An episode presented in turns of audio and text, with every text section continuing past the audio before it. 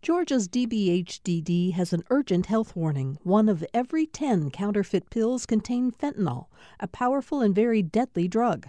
Pills from friends or dealers are unsafe, and one pill can cause an overdose. More info at opioidresponse.info. Thanks for listening to the Political Rewind podcast. Be sure to like and follow us and rate us on Apple, Spotify, or wherever you get your podcasts.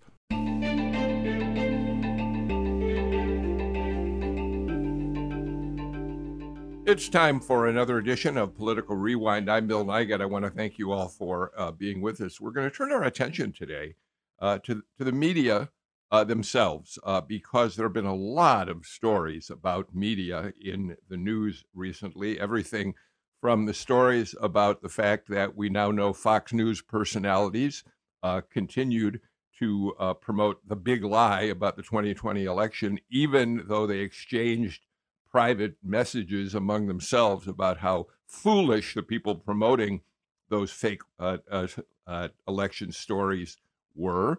Uh, it appears there's going to be an assault on a 60 year old U.S. Supreme Court decision, New York Times v. Sullivan, which really established very firmly protections for journalists in libel cases. Florida's legislature right now is looking at, at um, measures that could end up in the U.S. Supreme Court. And here in Georgia, there continue to be uh, questions among journalists about open records uh, laws. Who is, who isn't covered? How easy is it for journalists to get access to significant information? Um, and before I introduce the panel, I've heard from any number of you.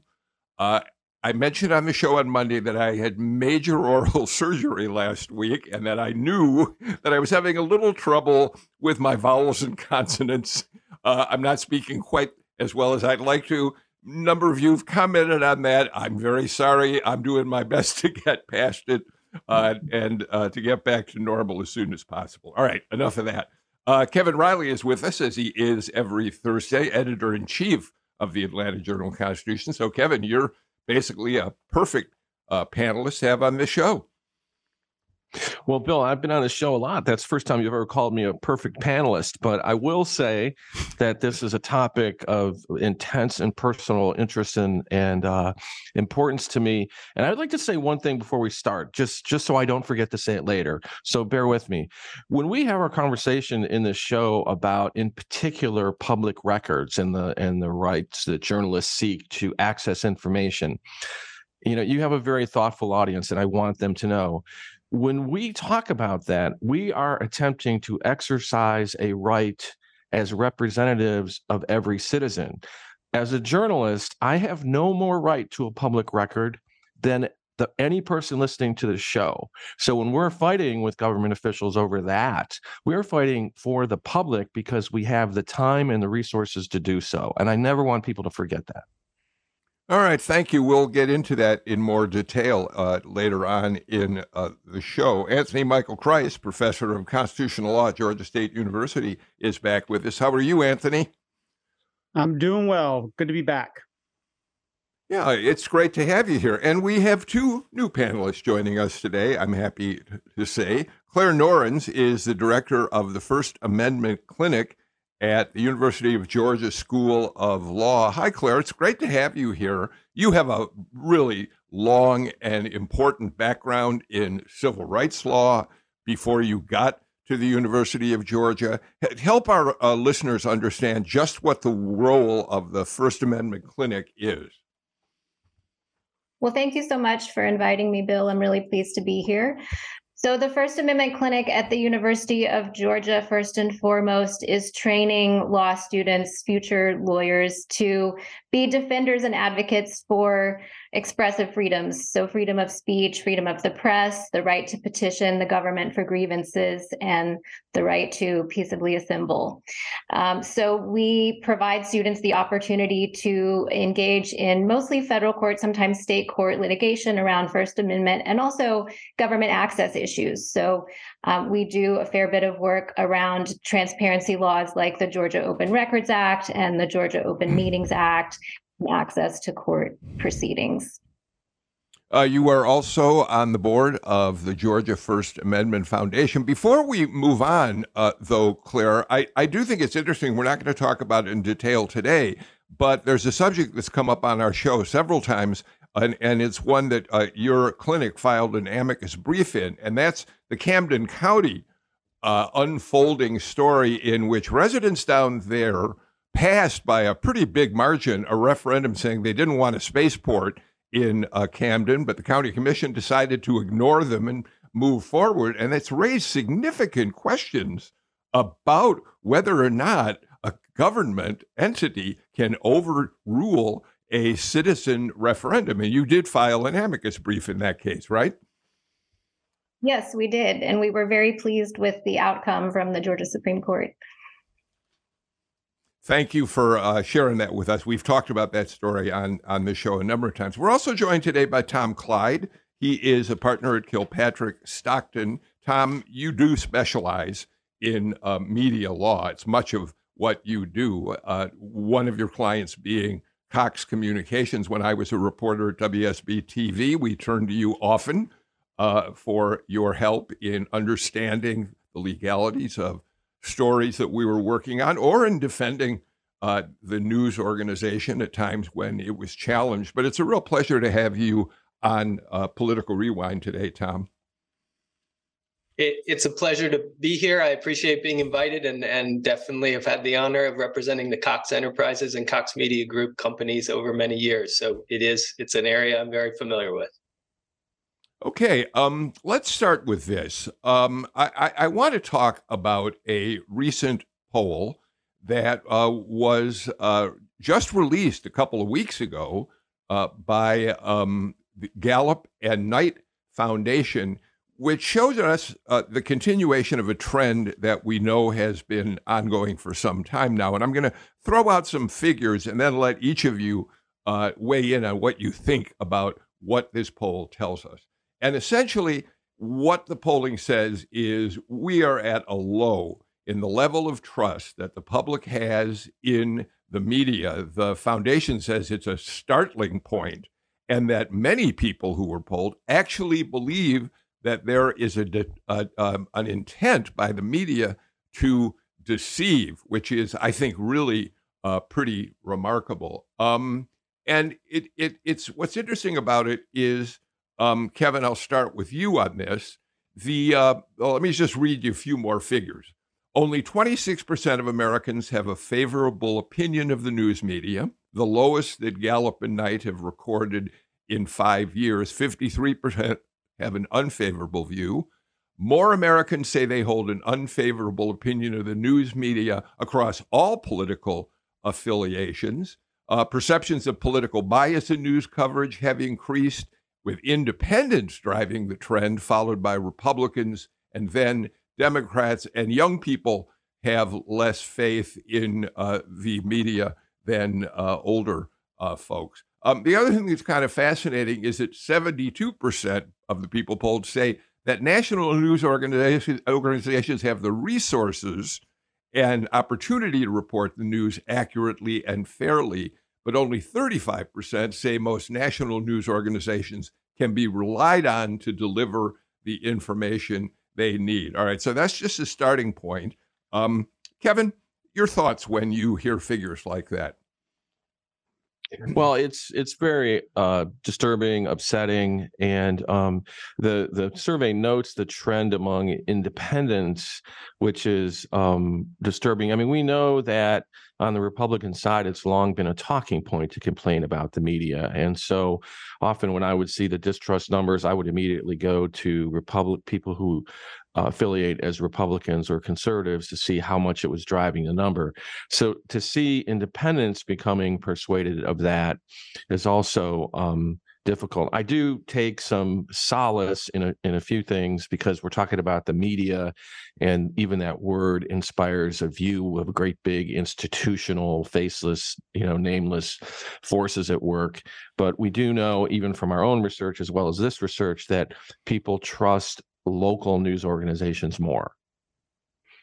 Yeah, uh, the uh, that that's right, and I was going to uh, mention that as a matter of fact. Uh, uh, Knight and Gallup released a study This one is a little older.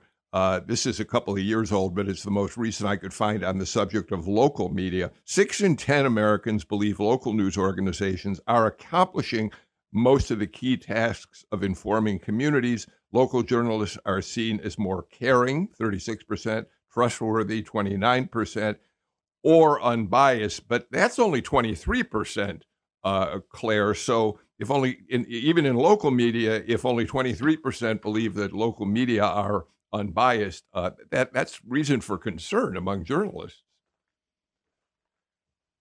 Definitely. And I think some of this stems from, as you mentioned, you know, younger folks have greater mistrust of the media. And I think that goes back to kind of the civic education that we're providing um, to students in terms of teaching them the importance of a free press and how to evaluate for themselves whether um, media is presenting balanced, objective, fact checked information or whether they are uh, pushing an agenda or uh, selectively presenting the information. And so, um, as an educator, you know, one of my interests is in uh, helping to educate young folks about um, the importance of being up to date on current events, not just getting your news from Facebook, um, how to sort of assess for yourself um, and think critically about information that you're receiving um, and which sources you trust. All right, um, Anthony and then Tom, let me share with you some information from another poll that I think is really fascinating. Again, this this poll is now, I think, about a, a little less than a year old. Uh, YouGov, which is obviously one of the better known polling organizations in the country, um, asked people about which news organizations they have trusted. And here's here, Anthony. Here's what's interesting. Number one in terms of trust is the Weather Channel. Forty-one percent think that the information they get from the Weather Channel is uh, accurate, possibly because they can look out the window and see how often Weather Channel is correct. BBC is second, twenty-four percent. PBS is at fifteen percent. Uh, you can keep going down uh, the line, by the way, in interests of uh, being transparent. NPR, which we're a part of, is only 7% of trust or, or, approval by the public. And then it goes down from there. The New York Times is at plus three. Um, CNN is at minus four. What's interesting is Fox News is at minus 14. And among other things, that tells us if we broke down the, the um, uh, crosstabs on this, obviously we would see differences in terms of part, the partisan divide, Anthony. Yeah. So the first thing I want to say is I'm not sure who these people are who uh, trust the the Weather Channel because it's never quite right for me. Um, but you know, we I think we have a tendency of looking at things through the prism, uh, you know, of, of, where we are in the per- current moment and with a certain recency bias. We've always in the United States have had a deeply polarized media. If you look at the newspapers of the late 19th century, you had Republican newspapers, hmm. uh, the Chicago Tribune, the New York Times, and you had Democratic newspapers, right? Most of the major ones in the South.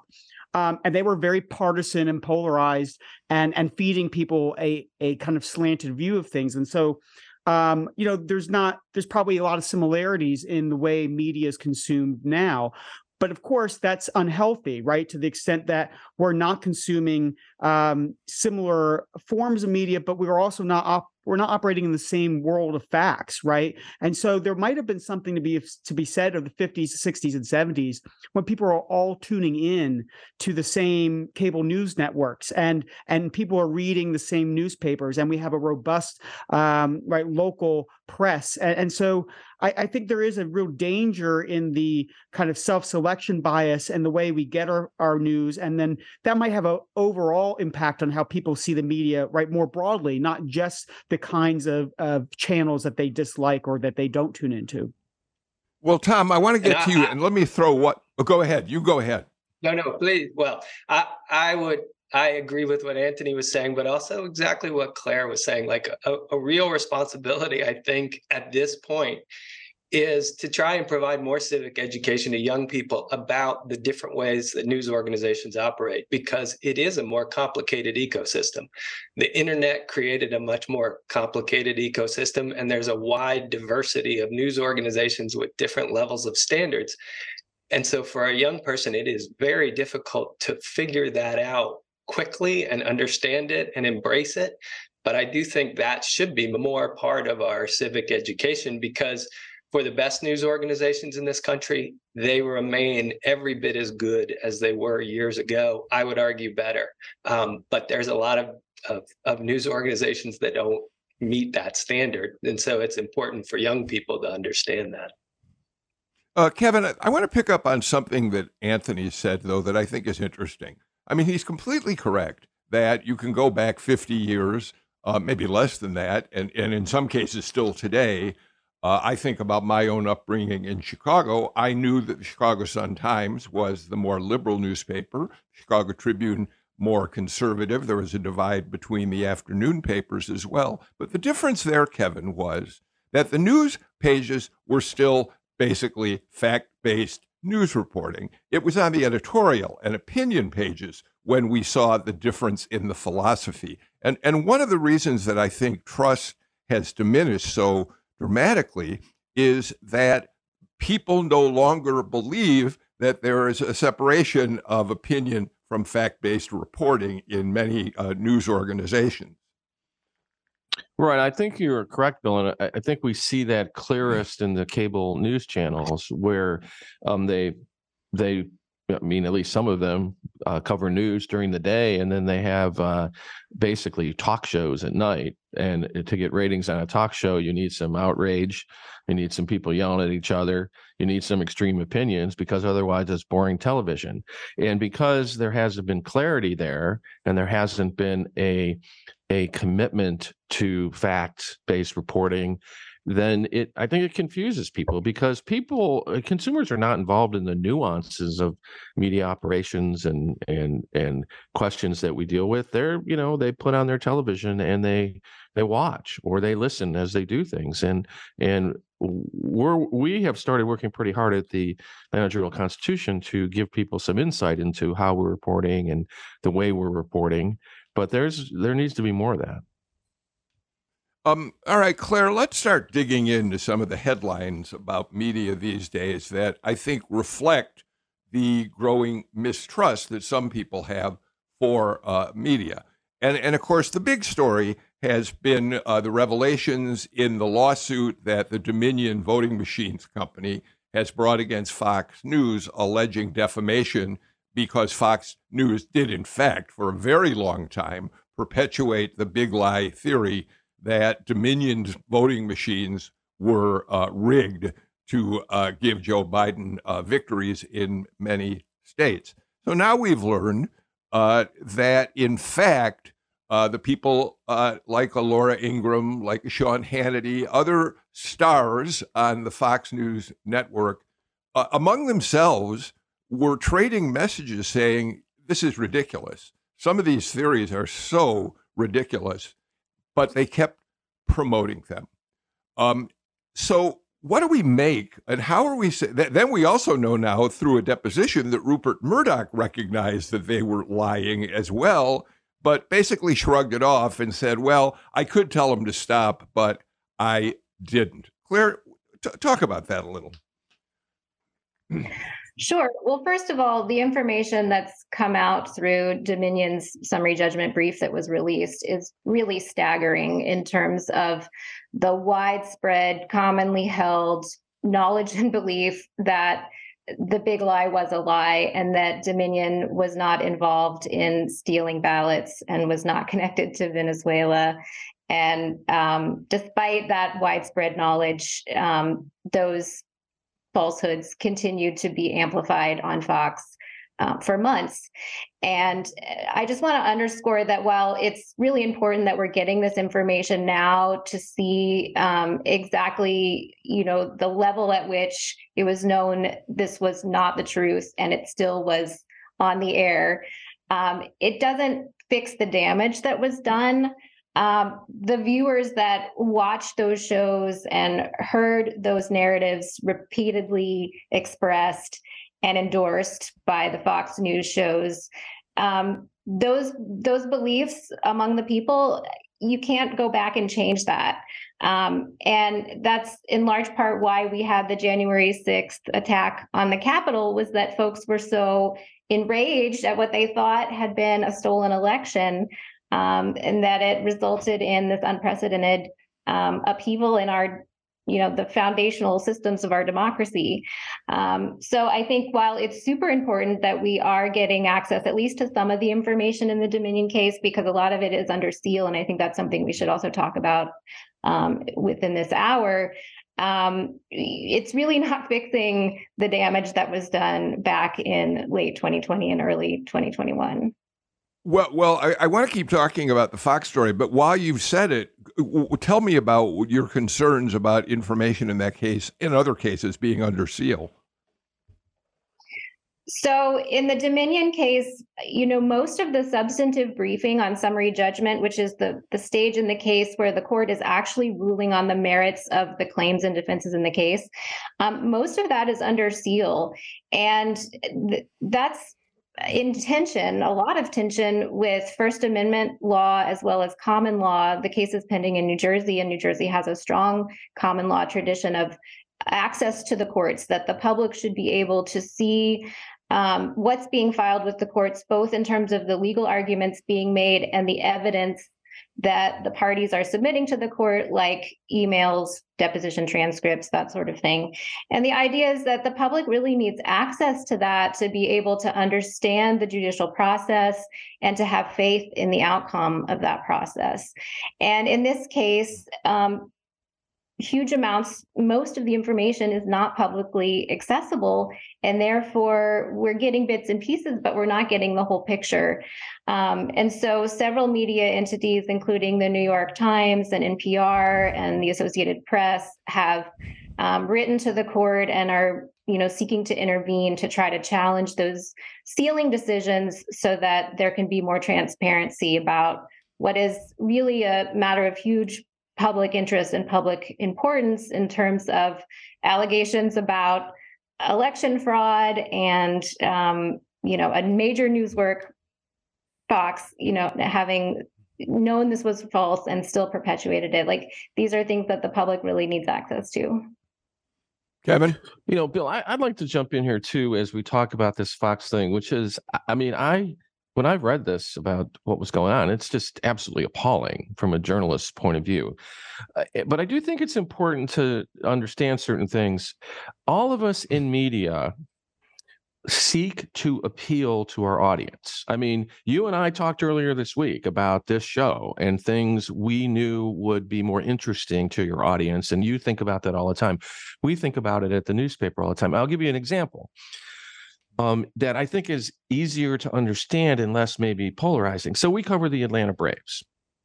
And if we're going to cover the Atlanta Braves for our audience, we're a little bit of a homer. Let's let's just let's just admit that. I mean, because the people who read the Atlanta Journal Constitution, they're rooting for the Braves for the most part. They want to know about the Braves. Our coverage reflects like, hey, here's what's going on with the Braves. Here's what's good about the Braves.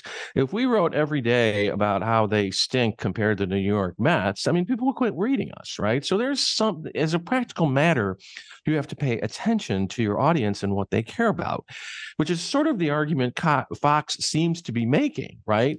But you you cannot lie to your audience, right? And and you know we can't go out and tell them the Braves are the best team in baseball, and every time they lose, the umpire made the wrong call and the Mets cheated, which is sort of like what Fox right. was doing. All right, Tom, I want to get you into this, but I want to go back to Fox again. Um, one of the things that's so distressing about this Fox story is we know that um, it all began basically on election night when Fox became the first news organization to call Arizona uh, for uh, Biden. It set off a firestorm among all of the Trump people out there who were outraged Fox would do that. They began turning their TVs to Newsmax and um, you know other more conservative, what they thought were more reliably friendly news organizations. And much of the conversation among these Fox personalities was, "Hey, our stock price is going down. We're losing audience. We've got to keep perpetuating the big lie." That's not journalism, Tom. that isn't even close to what Kevin's talking about when he says, "Hey, at the AJC, we try to give better coverage to the Braves than than uh, uh, maybe sometimes they deserve." Well, and that's why I think this evidence coming out should be a very significant concern for for Fox, but also for the public generally. Uh, from the outset of this case, Dominion has been arguing that they became a victim because Fox was concerned about losing audience, because Fox was worried that OAN and Newsmax was was essentially taking their audience away.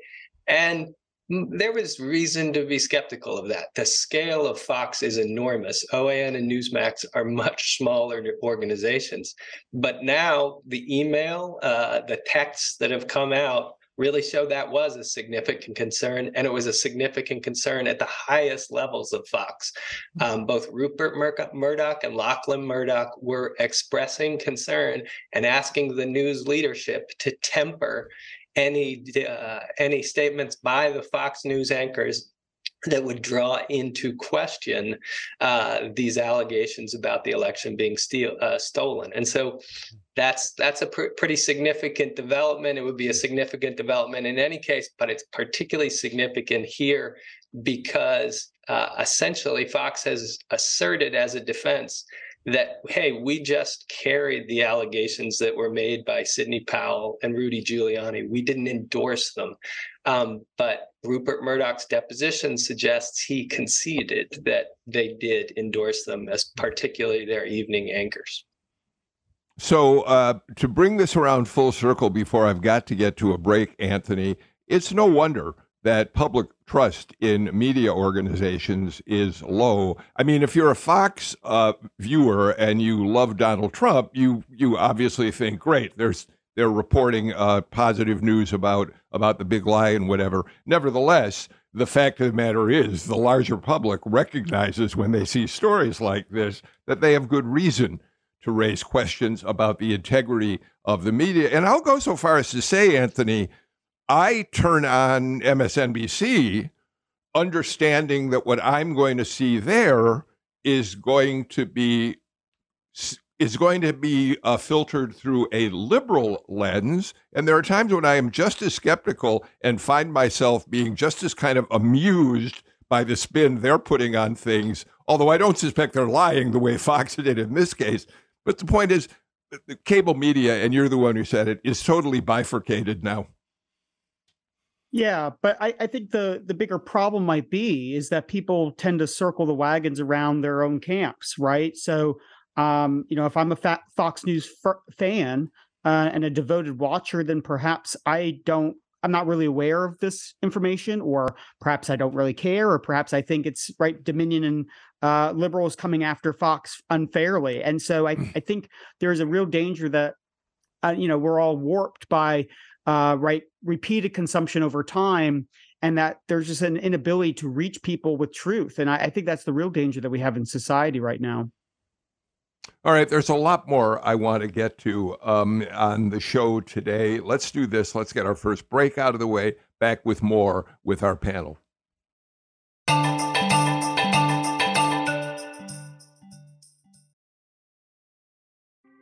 Thanks for listening to Political Rewind. If you like this show, you'll also like Georgia Today.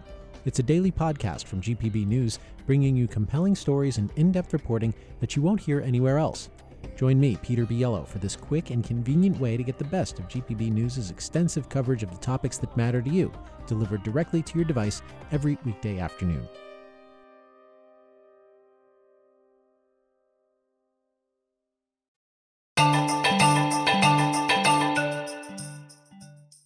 We're talking about media in the news on today's Political Rewind, joined by Tom Clyde, who is an attorney at Kilpatrick Stockton, does a great deal of, of media related work. And I should have mentioned when I first introduced you, Tom, you are on the Georgia First Amendment uh, Foundation, as is Claire Norins, who joins us, director of the First Amendment Clinic at the Georgia University of Georgia School of Law. Anthony Michael Kreis, constitutional law professor at Georgia State, and editor in chief of the AJC, uh, Kevin Riley. Uh, Tom, I want to start with you, if I may, on this segment.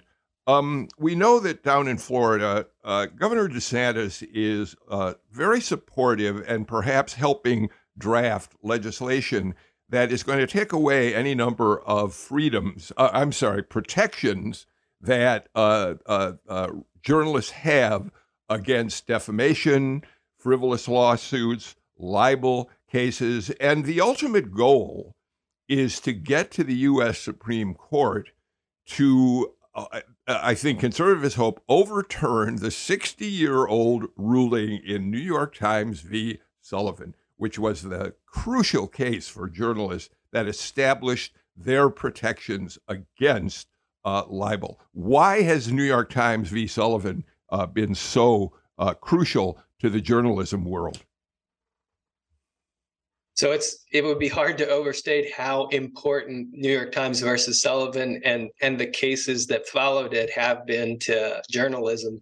Um, that case was decided in 1964. It was essentially a decision that helped protect the New York mm-hmm. Times, continue to report on the civil rights movement, um, and established essentially that public figures and then a subsequent decision uh, established that public officials and a subsequent decision established that public figures were going to have to show actual malice in order to obtain damages in a defamation case. That is a very high standard of proof and so it provides a lot of protection to the media and it's particularly important in cases where the facts are still uncertain. In other words, it protects the media in reporting on very controversial topics. Uh, and the media can only be held responsible for that if the media has a high degree of doubt about the truth it's reporting or, or literally believes it to be false. Let me give you a modern example where I think the uh, New York Times decision had an enormous impact. And that's essentially the news reporting relating to the Me Too movement. Um, the Me Too movement was really about uh, obviously women who'd been sexually harassed and sexually assaulted by very powerful men. It was very difficult for news organizations to report on that because it all happened behind closed doors. There wasn't evidence. But what enabled essentially the New York Times and other news organizations to really do stories that gave momentum to the Me Too movement was those individuals, Harvey Weinstein's an example, were public figures. And so they could move forward with journalism on that topic, knowing that they were still protected. But without the actual malice standard, it, it's possible those stories and never end up in print or never end up broadcast. And, and so the momentum of that movement was really facilitated by the New York Times versus Sullivan decision. Claire? So I think a New York Times v. Sullivan is essential to protecting the media, but it also protects anyone else who speaks out against a person who's a public figure. Um, and so it protects for instance, citizens groups that are um, speaking out on environmental issues against uh, politicians who want to develop environmentally destructive projects in their area, or you know, it um, protects the women who were subject to sexual harassment who want to speak out um, not necessarily through a news story, but you know, in their own forum. Um, so I think we have to keep in mind that yes, it's essential for media that we maintain the Sullivan actual malice standard, but it's also important for the everyday person who wants to be able to speak up and criticize government officials or criticize um, otherwise um, high-profile people who who qualify for that public figure status. Um, so, you know, there's a really great quote from Sullivan from um, Justice Brennan, and he says, you know, without this actual malice standard, which is the higher standard that a defamation plaintiff has to show if they're a public figure, he says, without that, it will just, you know, deter critics of official conduct from voicing their criticism, even though it's believed to be true and may in fact be true, because there can be doubt about whether it can be proved or just the fear of the expense of having to prove that it's true. And that was true in 1964 and it's equally true today. Anthony? So I think one thing we should be mindful of in this discussion is the power of tort law. Um, the process of defending a lawsuit, the damages that can result from from liability can bankrupt defendants. And I think very oftentimes society is good for good with that because the defendants are just plainly bad actors. But what's happening in Florida is implicating, I think, a different and more uh, generalizable constitutional principle that history should really warn us against, which is the right to criticize the state. And the way I think we need to think about this is to review the context of New York Times versus Sullivan, like the actual facts. So it arose out of a 1960 New York Times ad, it's a full ad, um, that civil rights activists took out complaining about abuses in Alabama. And the ad, very correctly described the crackdown on civil rights protesters as this unprecedented wave of terror. The, the plaintiff here, Sullivan, oversaw police in Montgomery, Alabama, and he took offense to the idea that he was quote unquote a Southern violator um, who was responsible for some of these bad acts. And he points to minor errors of fact and these allegations of police abuse as evidence that he's wronged. And so a jury turns around, hands him $500,000. Um, this is not an unfairly maligned man. What this was it a lawsuit, right? It was a lawsuit to uh, quash legitimate protests and dissent, and so this is why the Supreme Court creates the standard of actual malice that that if you're going to sue a public figure, they have to uh, they have to show that the, the the defendant recklessly disregarded the the truth. So now let's turn to Florida very quickly. This bill is part of a broader uh, trajectory in Florida politics. Governor DeSantis, I think, has been on a crusade to stifle dissent uh, college on college campuses, uh, punishing corporations for speech, restricting access to books, censoring history, regulating teachers uh, and what they can say in the classroom, all sorts of things. So this this kind of retrenchment is a part of a bigger democratic backsliding in Georgia, where the freedom of speech, uh, you know, is increasingly supplanted by the state legislating windows into people's head uh, heads and requiring viewpoint discrimination in lieu of a free par- marketplace of ideas. So there's there's a bigger illiberal mosaic that this piece of legislation and this proposal is part of, and I think we need to understand it in that broader context. Um, Kevin, let me just throw out a couple things that the uh, Florida legislature is considering here.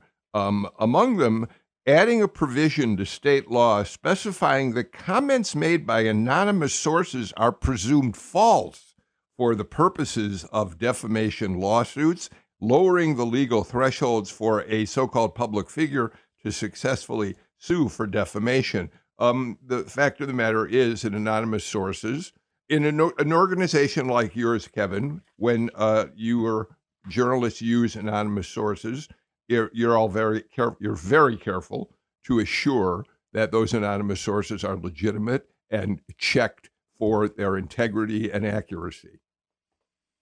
Absolutely. In fact, I talked to a group of high school students yesterday and gave them those details. In our organization, we require, we would like to have three different sources confirming the same thing if we're not going to name one. And if we are going to use an anonymous source, one of my direct reports, a managing editor, must approve it. Okay. Um, I I think you know one of the reasons I'm interested in this is that um, Republican state. I mean, this happens in Democratic states as well. But when in, when a piece of legislation like this starts bubbling up in a state like Florida, it's not too long before other states like uh, Georgia look at it and say maybe we ought to try the same thing here. So we're going to have to watch and see how far that legislation gets down there and whether we eventually see it in uh, Georgia as well. I want to get the final break of the show out of the way. I want to talk about open records when we come back. Um, and I also want to talk about a subject that I know we're going to have to recuse at least one member of this panel from talking about, and that's the report of the special grand jury in Fulton County. You're listening to Political Rewind.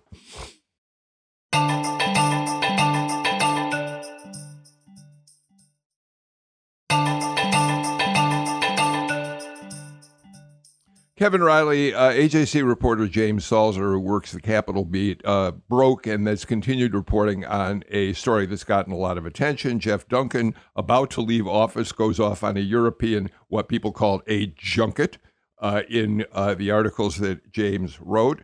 James wanted to know how much money was actually spent on this trip, uh, how it unfolded, and of course, he was blocked from uh, some some of that uh, information because the legislature has uh, recused itself from open records, uh, which is something that continues to trouble uh, many people beyond just the journalism community.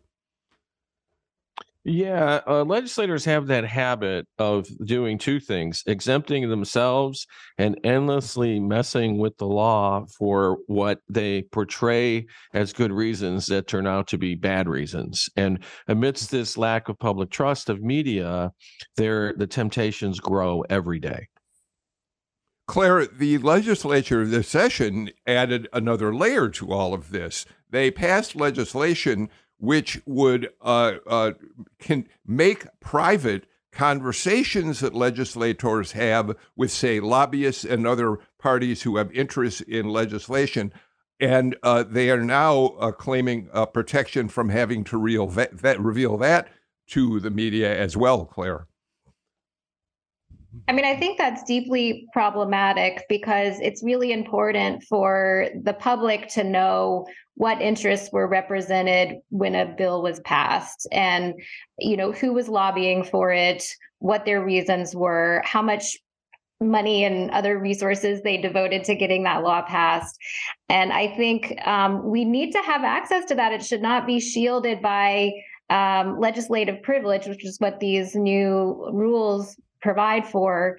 And especially when we're talking about elected officials at the Golden Dome, we need to know who they're talking to and who they're listening to, and if we want them to keep representing us. Anthony? So, yeah, so I'm going to make my friends down at the Gold Dome a little happy today, and and say I come from this as a from a legislative process perspective. So I, I think certainly transparency is important for a lot of reasons. I I think right what people spend, how much they spend, things of that nature should be certainly open for you know public consumption what concerns me a little bit more would be this idea that broad uh, disclosure would be required for internal deliberations, which I think runs contrary to the speech or debate clause in the Georgia state constitution, and right, which is is the parallel version of the the federal constitution. So I do think that there might be some things right that are not legislative in nature, which sure, certainly should be uh, uh right open for public view. But there's a lot of information that I think people intuitively want, but we really should be careful about exposing the legislative process process and legislative right duties, um, and and that could also be corrosive too if it goes too far. I think. Tom. And one one thing that I think this example shows is how different the environment is now in the General Assembly and in the rest of the world. We talked about earlier on the show even Rupert Murdoch's email got exposed in the litigation involving Fox News. At the highest levels of that corporation, his email, his text had to be disclosed. But the same thing doesn't happen with the legislators we pay to represent us. They're completely, basically insulated by this legislative privilege. Tom, um, to what extent is there a lack of transparency beyond just the legislators themselves who protect themselves against open records? I'm certain that you, in your capacity as an attorney for media organizations, have dealt with other examples of this. Well, th- there's an enormous number of examples of exceptions now, in uh, in excess of 30 exceptions to the Open Records Act. Some are sweeping, uh, some are not needed, and some are needed. Um, there's certain areas that our government operates. Example would be the Department of Family and Children Services, where we all acknowledge there's going to need to be some some protection from public disclosure for the family information but there's a lot of other areas where there is not a need for separate for the secrecy. And I, I, think one of the most glaring examples right now is the athletic association for the university of georgia system is protected from open records act requests not permanently but for a 90 day window after an open records act request is made. And that essentially allows them to uh, withhold records for the entire period of time where those records are newsworthy. And recent events demonstrate why, why that's really a bad idea. Yeah, Kevin, does that come into play in this investigation of the fatal accident, which involved uh, uh, players from the team as well as a staff member of the team? Yeah, in fact, Bill, I think this example of what's happening at the University of Georgia football program covers the arc of what we try to deal with in the show because the initial reporting, we were told I mean, let's let's acknowledge the tragedy. A player and a staff member were killed in a horrible car wreck. And initially, we were told uh, it was a one car accident, and that was it. But through the the effort that we made at the Atlanta Journal Constitution to get public records, including 911 calls and videos from cameras in Athens, we were able to show there was more to it. And then there was a very bad reaction among Georgia fans that we were making too much of it, and we continue to pursue it. And now we know there's a it, the cops believe they were racing and that they were driving at over 100 miles an hour and people were drunk and it it's a terrible tragedy but there's more to it. But back to Tom's point about the 90 days we have not heard from the University of Georgia football head football coach Kirby Smart. We do not know anything really about what he thinks. And unlike Rupert Murdoch we can't demand that the institution that is supported by taxpayers and that pays his contract in, in its way that we can't ask for those records and get them within a reasonable amount of time all right, uh, it, it, it certain amount of courage to take on what is, I think, inarguably the most beloved institution in the state of Georgia, the University of uh, Georgia football team. But but I, it's been admirable to watch the coverage. All right, we now recuse Tom Clyde from the final discussion uh, today. Claire, you kind of referred to it without mentioning it, uh, and that's your concern about access to sealed documents.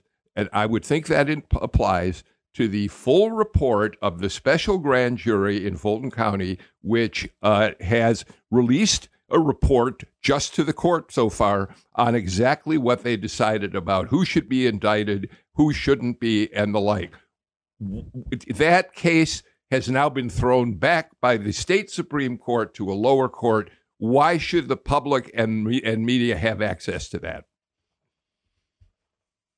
So this is actually a situation where I can see the arguments on both sides. Um, you know, the the whole structure of a grand jury investigation is flawed because it's a one-sided investigation run by the district attorney's office where they control who the witnesses are they control what what questions are asked. And it's it's really a process that is vulnerable to manipulation because the jurors are just getting one side of the story. Um, so at bottom, I think we have to re-examine, you know, is the grand jury process something that we want to use because we're not required to. States have a choice. They don't have to use grand juries, and some states have chosen not to do that. Uh, the federal government does under the U.S. Constitution, but states have the choice. Um, but in Georgia, we have, you know, grand juries that's written into our code, and so I do think that there's some due process concerns with releasing the entire report um, because of what I just said, that it's a very one sided investigation at this stage. And it, it's very possible for people to be accused or indicted that may down the road prove to be innocent. And so that's the argument for keeping grand jury reports um, and deliberations secret. And I, I do see the value in that. On the other hand, I think it's a bit of a tease for us to have gotten, you know, parts of the report, but not the whole report. Um, you know, this whole idea that some of the witnesses may have perjured themselves during the investigation. You know, we get a little paragraph about that, but it doesn't tell us who or what they might have perjured themselves about. And so I think releasing those selective pieces just sort of serves to undermine um, the integrity of the investigation. And so, you know, my view would be if you're not going to release all of it, don't release any of it. And I do think in Judge McBurney's decision, he makes very clear that eventually we're going to get the whole report. It's just not yet because it's still in an ongoing investigation by the district attorney. Anthony, the attorney who argued the case for the group of news organizations that wanted to see this report, argued that um, the public has a right to know that they have a right to understand how a uh, uh, an investigation like this played out. Um, what's your take on that? Well, ultimately, I I certainly think that the report should come out, and I've always had that position. Um, I do think, however, when we saw the redacted version, it's a little bit more clear as to why Judge McBurney wanted to wait.